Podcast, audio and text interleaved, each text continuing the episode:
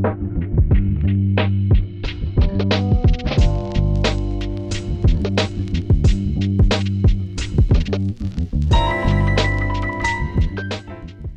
привет! Мы находимся в студии Red Barn, и вы слушаете «Жилищный фонд» — подкаст о культурной истории дома. В нем мы будем разбираться, где жили люди разных эпох, откуда взялся уют и как менялось наше представление о месте, где мы проводим большую часть нашей жизни.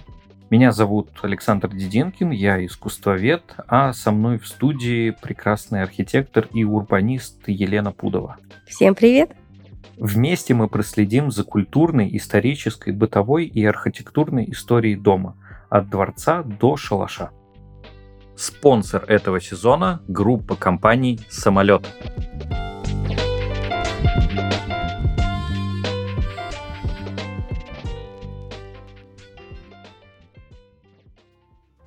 Сегодня мы поговорим про урбанизацию столицы нашей Родины, города-героя Москва. И постараемся рассказать про то, как э, этот город, ну, вообще стал городом. Надо, конечно же, пару слов и про основания сказать. Ну и поговорим про какие-нибудь креативные проекты, которые были в истории Москвы, а их было несколько довольно интересных, про которые стоит э, упомянуть, как минимум. Было, есть и будет.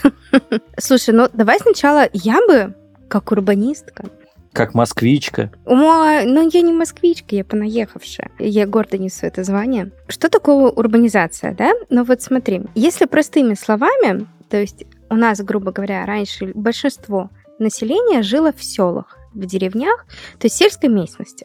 А когда они переезжают в город, то есть становятся городскими, то это, собственно, и есть урбанизация. То есть когда роль города становится, ну, намного-намного важнее, чем роль села. Ну, вот, собственно, маленький экскурс. Ну, вот по такому твоему определению получается, что Москва там а, времен Ивана Грозного что, городом не была? Была, конечно.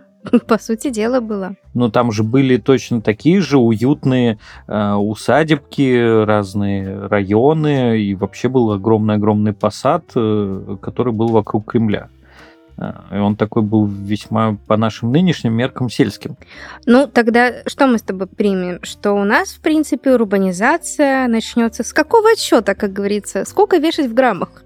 Ну, давай поговорим вообще про разные а, процессы, которые сделали Москву городом а, на разных этапах ее истории. Это были ну, какие-то разные истории. И получается, что как бы Москва постоянно, ну, как, в общем-то, и любой город с достаточно большой историей, она постоянно как-то трансформируясь, видоизменяясь, становилась все более и более городом. Ну, пусть будет так. Ну и на самом деле этот процесс идет в плане того, что Москва сейчас это естественно город, но, так скажем, вот этот процесс, когда люди переезжают из сельской местности в город, мы еще его наблюдаем очень сильно.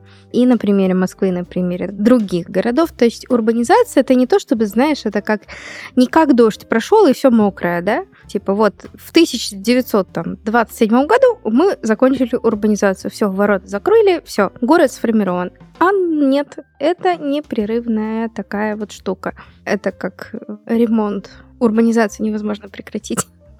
Да, и тут же еще в истории Москвы есть э, прикольный пример из последнего, когда как бы Москва насильно приходит куда-то и делает э, территории, которые раньше не были Москвой, э, своими. Да, да. Э, с вот этим проектом увеличения территории Москвы за счет Московской области, который там Новая Москва называют, Большая Москва. Он же, ну это тоже такой интересный урбанистический эм, феномен, когда как бы жили, жили себе люди спокойные, тут бац. И они, хоп, и москвичи. Да, опа, ты москвич. Да, и цена квартиры плюс 2 миллиона. Вот, это довольно интересно. А, слушай, на самом деле это и интересно, и редко. Ну что, начнем с нашей истории? Тебе слово, как историку. Ну, давай про историю. Давай тогда скажем, что... Тебе какую версию? Какую мне версию? Ой, ну какую-нибудь сказочную можно. Если нужна сказочная версия, то сказочная версия будет такая. Приехал Юрий Долгорукий на берег реки, скорее всего, Москвы, а может быть и нет, и повелел основать здесь город. И прям даже самолично это все дело основал и, в общем, радовался тому, что он устроил новый город в нашей родине. Топнул ноженькой своей благородной и начался град. Да, но это понятно, что это такая сказочная версия. Сегодня есть э, среди историков э, такое мнение, что, возможно, Дмитрий Донской вообще никогда в Москве и не бывал. Угу а лишь распорядился основать вот такой вот город. Есть еще, тоже мне очень нравится такая версия о том, что изначально Москва не была Москвой. Ну, то есть у нас же сначала был умное слово гидроним, да, Москва-река, а и угу. тоже есть ряд историков, которые до сих пор спорят, что появилась первый город Москва или река Москва, но совершенно точно какое-то раннее время своей истории город, который ну, сегодня мы знаем как Москву, он назывался либо город Кучков, Кучков, либо город Кучково по имени, собственно, самого состоятельного и богатого владельца земель и разных угодий в этих местах. И вот Поэтому даже, в общем-то, был шанс у Москвы не стать Москвой. Слушай, ты знаешь, я могу тебе сказать, что в доме Пашкова, ну, это прямо напротив Кремля, есть прекрасная библиотека. Если зайти в одно из ее отделений, не помню, чему она посвящена, то ли географии, то ли геологии, вот что-то вот с этим. Там есть прекрасные карты, ну, копии, наверное, там 18 века, 17 века, ну и далее, и далее, и далее. И там от карты к карте можно проследить, собственно, как появлялась вот эта вот маленькая подпись «Москову». Она не всегда была, кстати. Это точно. Но в истории Москвы даже на ранних этапах было множество интересных страниц. Понятное дело, что долгое время Москва развивалась как э, некоторый такой весьма периферийный город и находился на, на перекрестии нескольких княжеств. И вот то, что в школьном курсе истории называется «возвышение Москвы», это ну, такая очень удачная историческое совпадение или такая историческая случайность. Понятное дело, что там в такой достаточно жестко конкурентной среде раздробленных русских княжеств э, были все шансы, чтобы возвысился какой-то другой город. Но так получилось, что вот Москве удалось удержать такие лидерские позиции и угу. в итоге стать столицей нашей Родины. Потому что периодически, когда я бываю там, допустим, во Владимире, в Нижнем, там прослеживается вот это вот такой лейтмотив, что а вот если бы сложилась судьба по-другому, а вот наш бы был, город стал бы столицей России. Это вот прям у них это иногда так проскакивает. Ну, почему нет?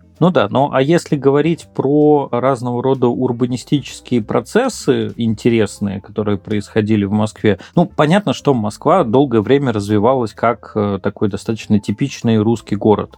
Это укрепленная середина, Кром или Кремль, э, который сегодня мы видим, ну вот таким, но был и первый деревянный Кремль, и его много раз перестраивали, и, соответственно, большой посад вокруг. И на протяжении нескольких веков это все развивалось, ну, вот так же примерно, как э, Великий Новгород или Псков, или э, та же Тверь. В общем, без каких-то особых отличительных своих черт. Самое прикольное началось, как мне кажется, в XIV веке, когда а, в Москву приезжают достаточно такой большой группой разные итальянские архитекторы и начинают возводить э, разные интересные сооружения. Ты знаешь, в Москве до сих пор сохранились названия каких-то мест, каких-то улиц. Э, ну вот, допустим, Китайгородская стена, но это самый центр Москвы, она почти не сохранилась. Там от нее немножко вот что-то там осталось, но она дала название э, Китайгородскому району, да, вот вот этой вот области рядышком с Кремлем. Откуда это название, собственно, появилось? Ну, как мне рассказывали историки, я не историк, что а, было... Тут, тут совершенно все понятно, там китайцы жили. Нет, ну что ты надо мной смеешься? А, короче, есть растение, называется кита.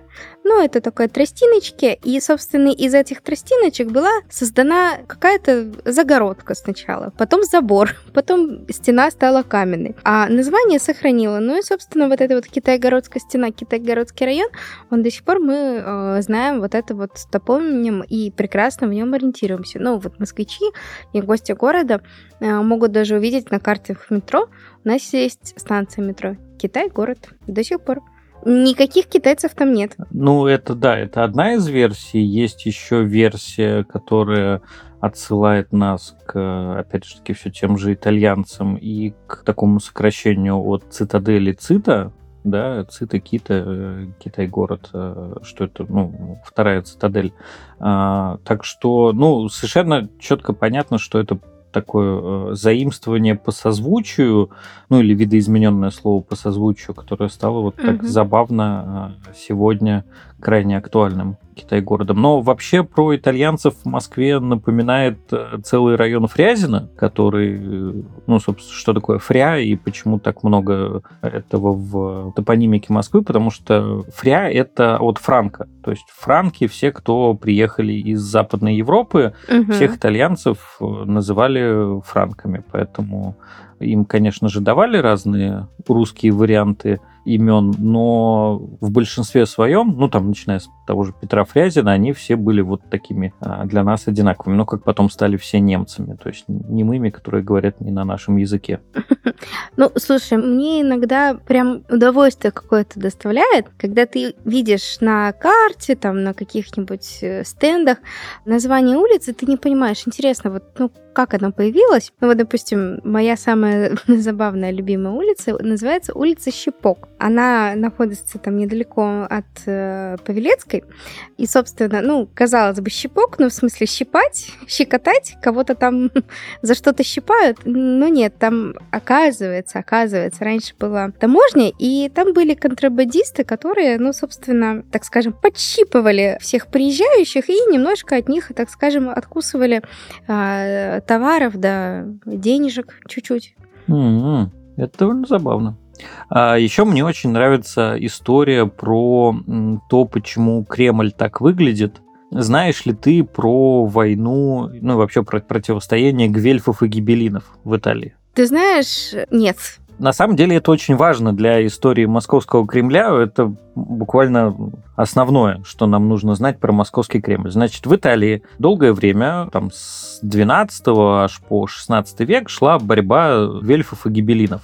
А это были две такие большие противоборствующие партии. Одни выступали за усиление влияния Папы Римского и, соответственно, ограничение власти императора Священной Римской империи, это были гвельфы, а гибелины, наоборот, соответственно, за императора и, условно говоря, против папы. Но это очень на пальцах. Угу. И в Италии, ну, так как очень долго шло это противостояние, соответственно, как и любой исторический процесс, естественно, он обрел некоторую символику. И одним из э, важных символов э, для того, чтобы понять вот э, куда ты подъезжаешь, к какому месту, это было такое вот приспособление на крепостной стене в виде ласточкиного хвоста. Я думаю, ты понимаешь, куда я веду. Uh-huh, uh-huh, uh-huh. Например, если мы посмотрим на арсенал в Венеции, мы увидим там э, наши любимые ласточкины хвосты. Или на крепостную стену Вероны, например. То мы увидим там э, ласточкины хвосты, и это, собственно, приверженность одной из этих партий, чтобы издалека, едучи, каждый путник э, видел, что он подъезжает к городу, который вот придерживается таких точек зрения. К слову сказать, и Венеция, и Верона, они они э, как раз в разное время поддерживали разные партии, но вот там лучше всего сохранились эти ласточки на хвосты.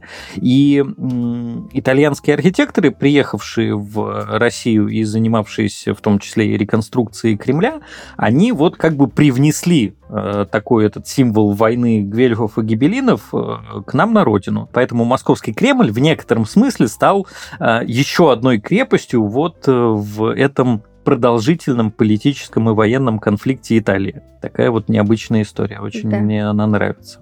Удивительно. Это, ты знаешь, это прям э, какая-то новая грань появилась. Мало того, что я переживаю, что у нас Кремль красный, он должен быть белым. Так еще вот такая интересная история. Кстати, мой дорогой, вот давай так, чисто от сердца. Кремль должен быть красным или белым? Я думаю, что э, Кремль должен быть красным, но менее красным, чем он сейчас. Угу. То есть более такого кирпичного цвета, да? Да, да. А я считаю, он должен быть красным, потому что, ну, действительно, мы все к этому привыкли, но какая-то его часть, она должна быть расчищена до исторической окраски. То есть, ну, грубо говоря, там возле какой-нибудь башни или на каком-нибудь углу должна быть расчищена до исторической окраски, чтобы показать, что, ребят, ну, Кремль это суперисторическое здание, которое претерпело все возможные варианты перестроек, реконструкции, обновления, перекраски. Но вот, пожалуйста, вам слои истории. Мне кажется, это было бы интересно. Ну, это была бы, да, такая красивая, интересная деталь всего облика московского Кремля.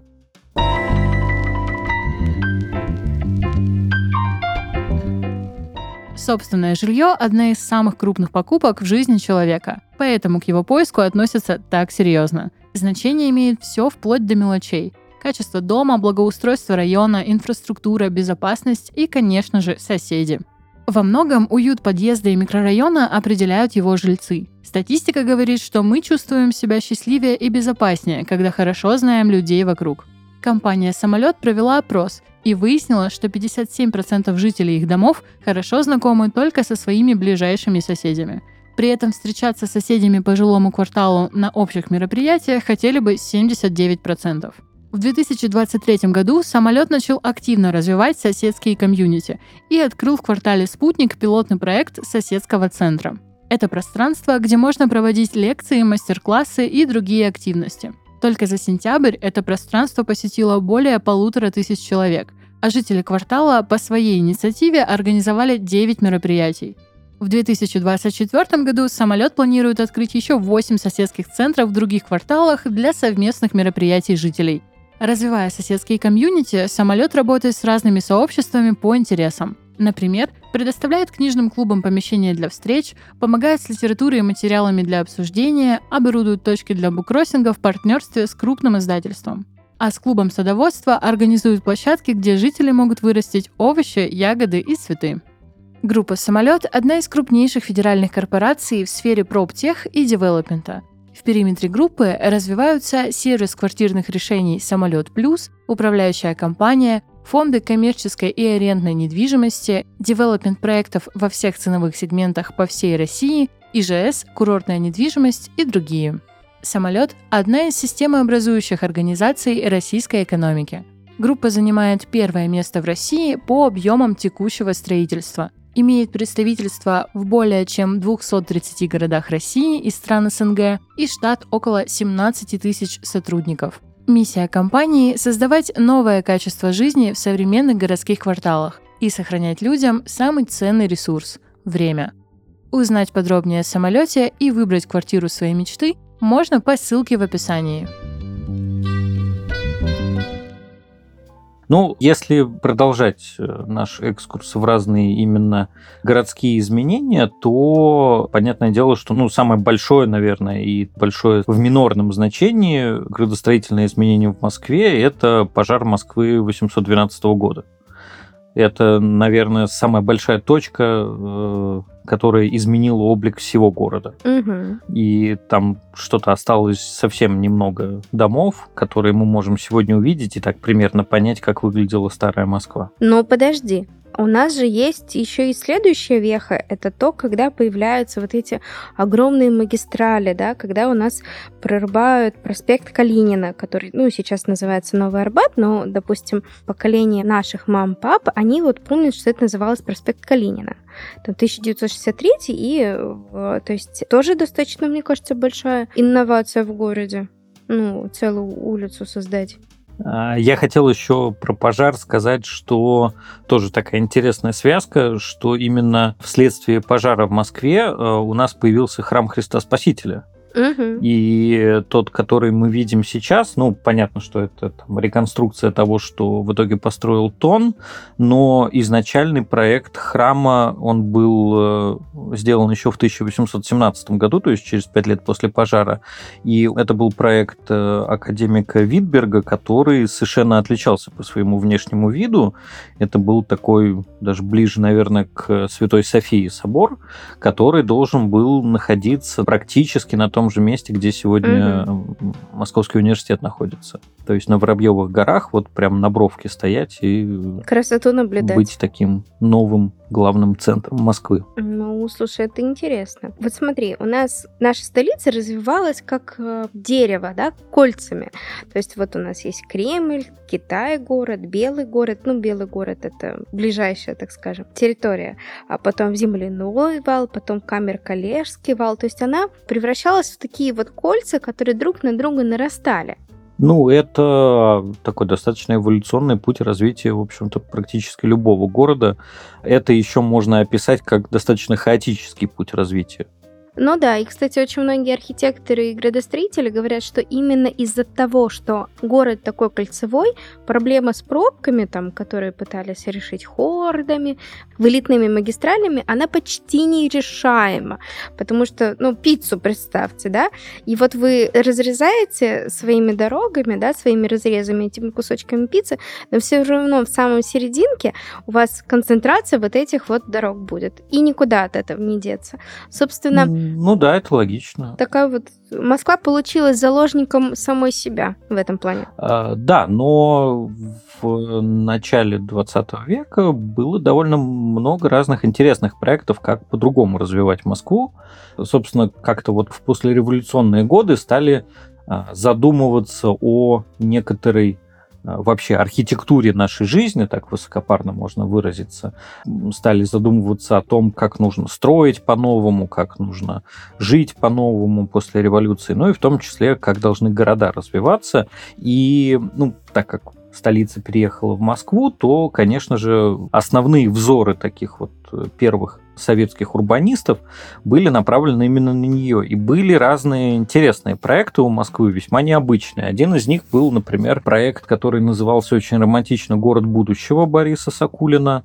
Он был создан э, в 1918 году, то есть через год после революции, и Сакулин как раз э, своим проектом предполагал компенсировать вот эту ситуацию с э, таким разрастанием города, в котором увеличивается количество, ну, как бы мы сказали, предместий, спальных районов, окраин, как угодно это назовите, и увеличивается концентрация людей в центре, потому что, ну, понятно, что в центре там а, учреждения все, в центре, ну, в центр все едут, да, Мгм. Э, и он предложил в, вот в этой своей концепции города будущего развивать не Москву, а развивать э, находящиеся вокруг нее города. И его проект доходил аж до Твери, Ржева, Рыбинска, Рязани, Тулы, Калуги. Такой достаточно большой был проект.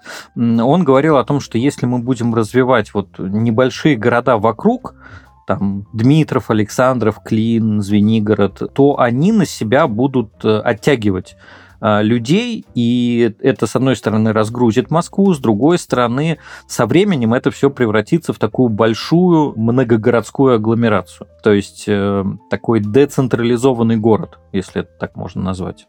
Ты знаешь, это сейчас наши молодые хипстеры шутят, что вот сейчас Москва дотянет метро до Калуги, а оказывается, ребят, вы ничего не придумали. У нас же с тобой есть наша любимая шутка.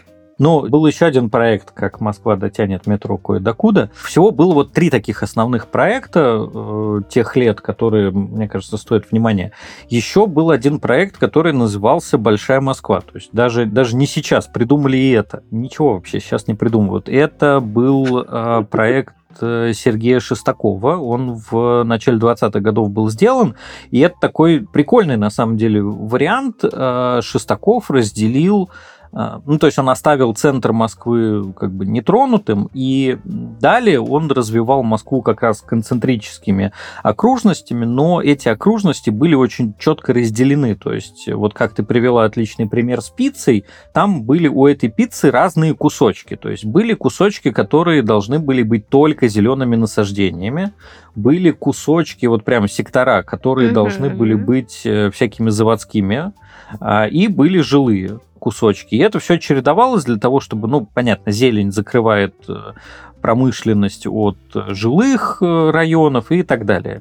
И все это должно было быть вот, ну, практически по линейке очень четко расчерчено, что, с одной стороны, ставило бы границы для того, чтобы не расширялись зоны, ну, а с другой стороны, город очень четко зонировался. Мгм. Но и это не самый прикольный проект, потому что самый вообще крышесносный, на мой взгляд, проект, он в 1932 году появился, Николая Ладовского, он называется «Московская парабола». И это, короче, супер проект, мне он очень нравится чисто с визуальной точки зрения. Смотри там, как все было. Значит, у нас есть центр города, это там условно старая Москва. И есть направление Тверской улицы. Мгм. Представила себе? Да, конечно. Вот мы Тверскую улицу начинаем продлевать просто вот до горизонта. Мгм. Продлеваем и продлеваем.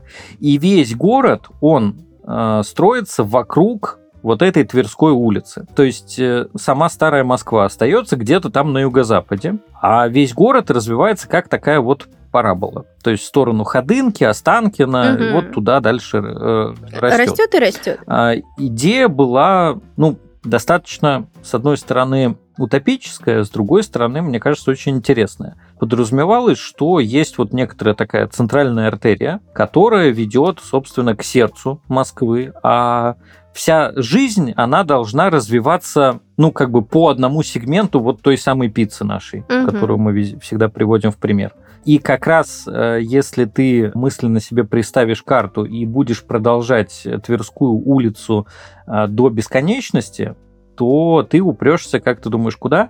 Куда я должна упереться? В стену?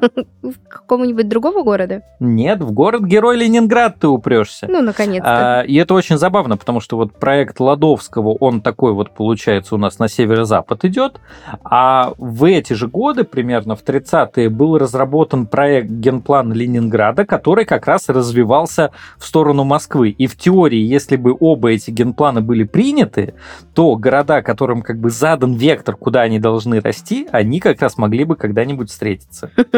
Но понятно, что ну, проект Ладовского, он остался проектом, он не был принят, а такому генплану Ленинграда, э, который бы развивался на юг и юго-восток, э, помешала война, а после войны было принято решение развивать город э, не только в южном направлении, как это было раньше. А так, в принципе, был шанс. Был шанс. Слушай, у Москвы еще был шанс перестать быть Москвой, а переименоваться в город под названием Ильич, но это вот сразу после революции решили такие, а давайте мы столицу более такое название дадим. Ух, у нас Москва могла бы стать Ильичом, либо Сталинодаром, либо просто Сталином. Вот, но благо сохранилось, сохранилось. И на том спасибо, как говорится. А по поводу того, что Москва, как ты говоришь, растет и растет.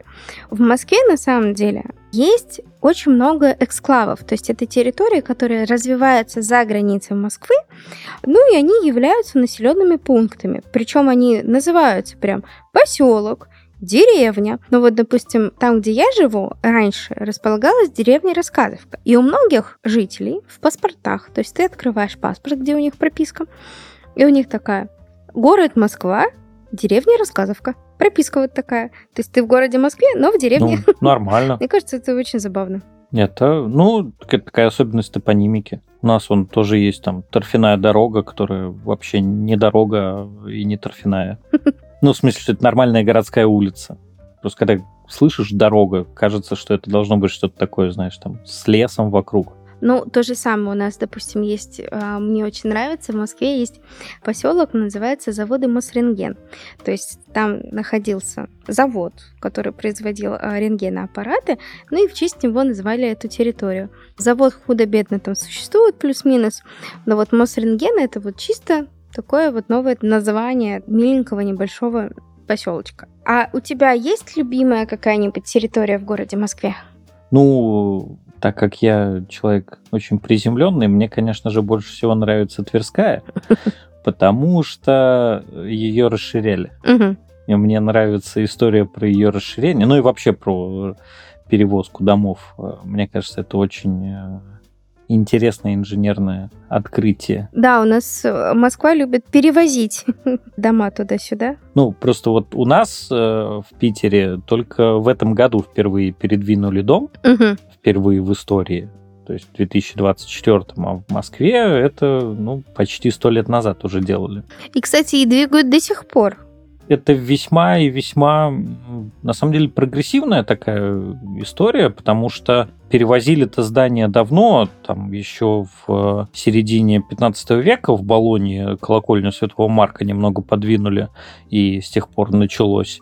Но в Москве это все, во-первых, было доведено до какого-то там промышленного идеала, но самое главное, что мне нравится, что у вот этой всей реконструкции, которая была связана как раз с новым генпланом Москвы 1935 года, угу. когда появились вот эти все прекрасные широкие проспекты, ну, такая практически как в Париже османизация, только у нас вот такая сталинская реконструкция. Это все сопровождалось э, классной пиар-компанией.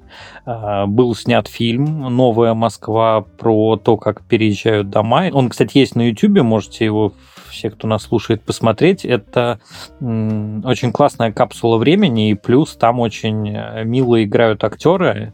А, они играют вот э, людей, которые живут в домах, которые перевозят. И это не какое-то там режиссерское такое утрирование, а это правда, потому угу. что многие дома перевозили прямо с жителями. Представляешь, вот ты, э, грубо говоря, ложишься спать на одной улице, а просыпаешься уже на другой. Мне кажется, это самый забавный момент был бы в моей жизни. Но, кстати, до сих пор перевозят в Москве дома. Я знаю, что очень многие девелоперы, когда они заходят в историческую часть города и что-то там пытаются строить, они иногда участочек здания бережно так передвигают. Ну, это прикольно, и мне кажется, это правильно, потому что, ну, Понятно, что город должен развиваться, и там в каждое время какие-то свои задачи решаются в городе. А, и может так случиться, что там какое-то здание, вот если бы оно стояло там на 50 метров левее, вообще было бы все идеально. Ну, что бы его не передвинуть?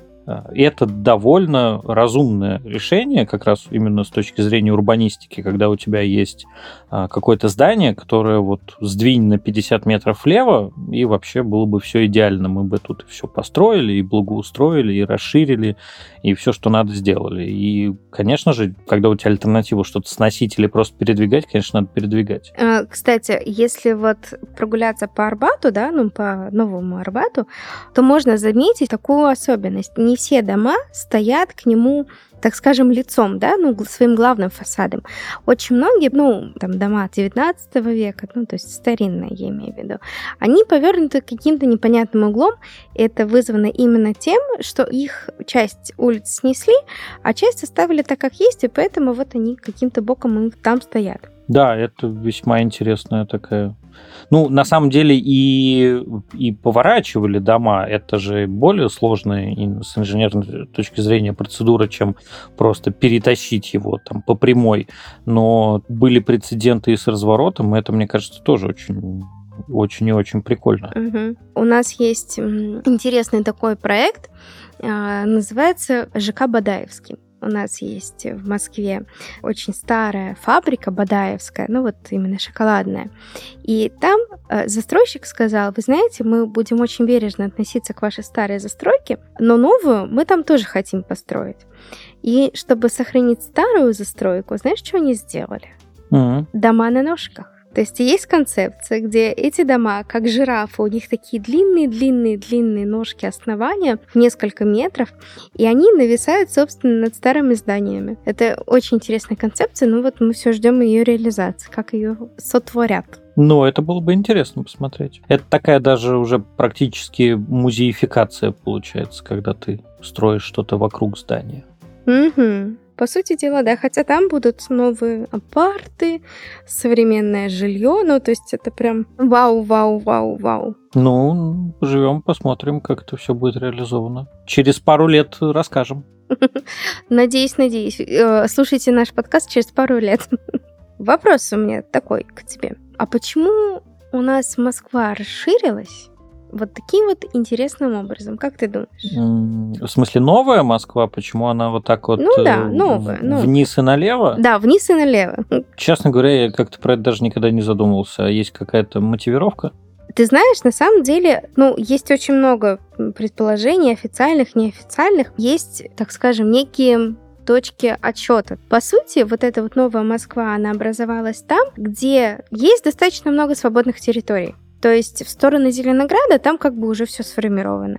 А, понятно, что там есть э, ресурс для того, чтобы еще что-то там развивать, достраивать. Да, в сторону Люберец там тоже mm. уже все как бы плотненько. То есть, по сути, Москва, она уже облеплена всеми достаточно большими городами, где там уже все есть да, инфраструктура, люди живут, там транспорт как-то ездит. Все это уже существует. А новая Москва, там очень много территорий, которые не заняты, по сути дела, ничем. И, собственно, на развитие вот этих новых территорий, ну вот сейчас очень много проектов выкладывается, а, потому что в Москву ехали, едут и будут ехать. А, жилья не хватает, как всегда, спрос просто дикий, и съем, и покупка. И именно поэтому, собственно, новую Москву и решили именно вот в этом направлении а, развить. Ну, ну это прикольно. Плюс еще там достаточно хорошие были развитые системы транспорта, системы дорог. То есть, знаешь, как все сложилось в одну мозаичку, и почему бы нам туда это все не увеличить. Я живу на территории Новой Москвы, и ты знаешь, ну, в принципе, очень даже неплохо. И это обнадеживает. Понятно, что инфраструктура в Новой Москве и в Старой Москве, она разная, да, потому что все-таки это новые территории, там может чего-то не доставать, там чего-то не хватать. Но ты знаешь, это очень интересно, что ты можешь сесть на метро вот прям очень-очень сильно далеко за МКАД и доехать до Красной площади mm-hmm. там буквально mm-hmm. минут за 30 ну, за 40. И это прям вообще чудо чудесное. Но самое главное чудо, что у нас продлили метро до Внуково. Теперь можно на метро в аэропорт сгонять. Это супер удобно. Предлагаю на этой оптимистической ноте финалить. Ну что, мы с тобой поговорили и про историю Москвы, и про ее современное состояние. Какой-нибудь будет у тебя, не знаю, вывод, пожелание? Нет, я скажу, что в разные периоды своего развития в Москве всегда были какие-то интересные именно общегородские проекты, которые так знаково меняли облик города. И мне кажется, что это очень важная такая характеристика для мегаполиса, который не останавливается в своем развитии, а продолжает и продолжает адаптироваться. Круто. Ты знаешь, я бы хотела сказать о том, что в Москве каждый для себя может найти что-то свое. Кому-то интересны исторические улочки, переулочки, пожалуйста. Кому-то интересны суперсовременные здания, там какие-то инновации, прошу вас. А кто-то хочет что-то ближе к природе, пожалуйста, у нас есть целый лосиный остров, где ходят лоси. Для каждого найдется свой уголок. И я думаю, тема Москва и прекрасна, и тема она и притягательна.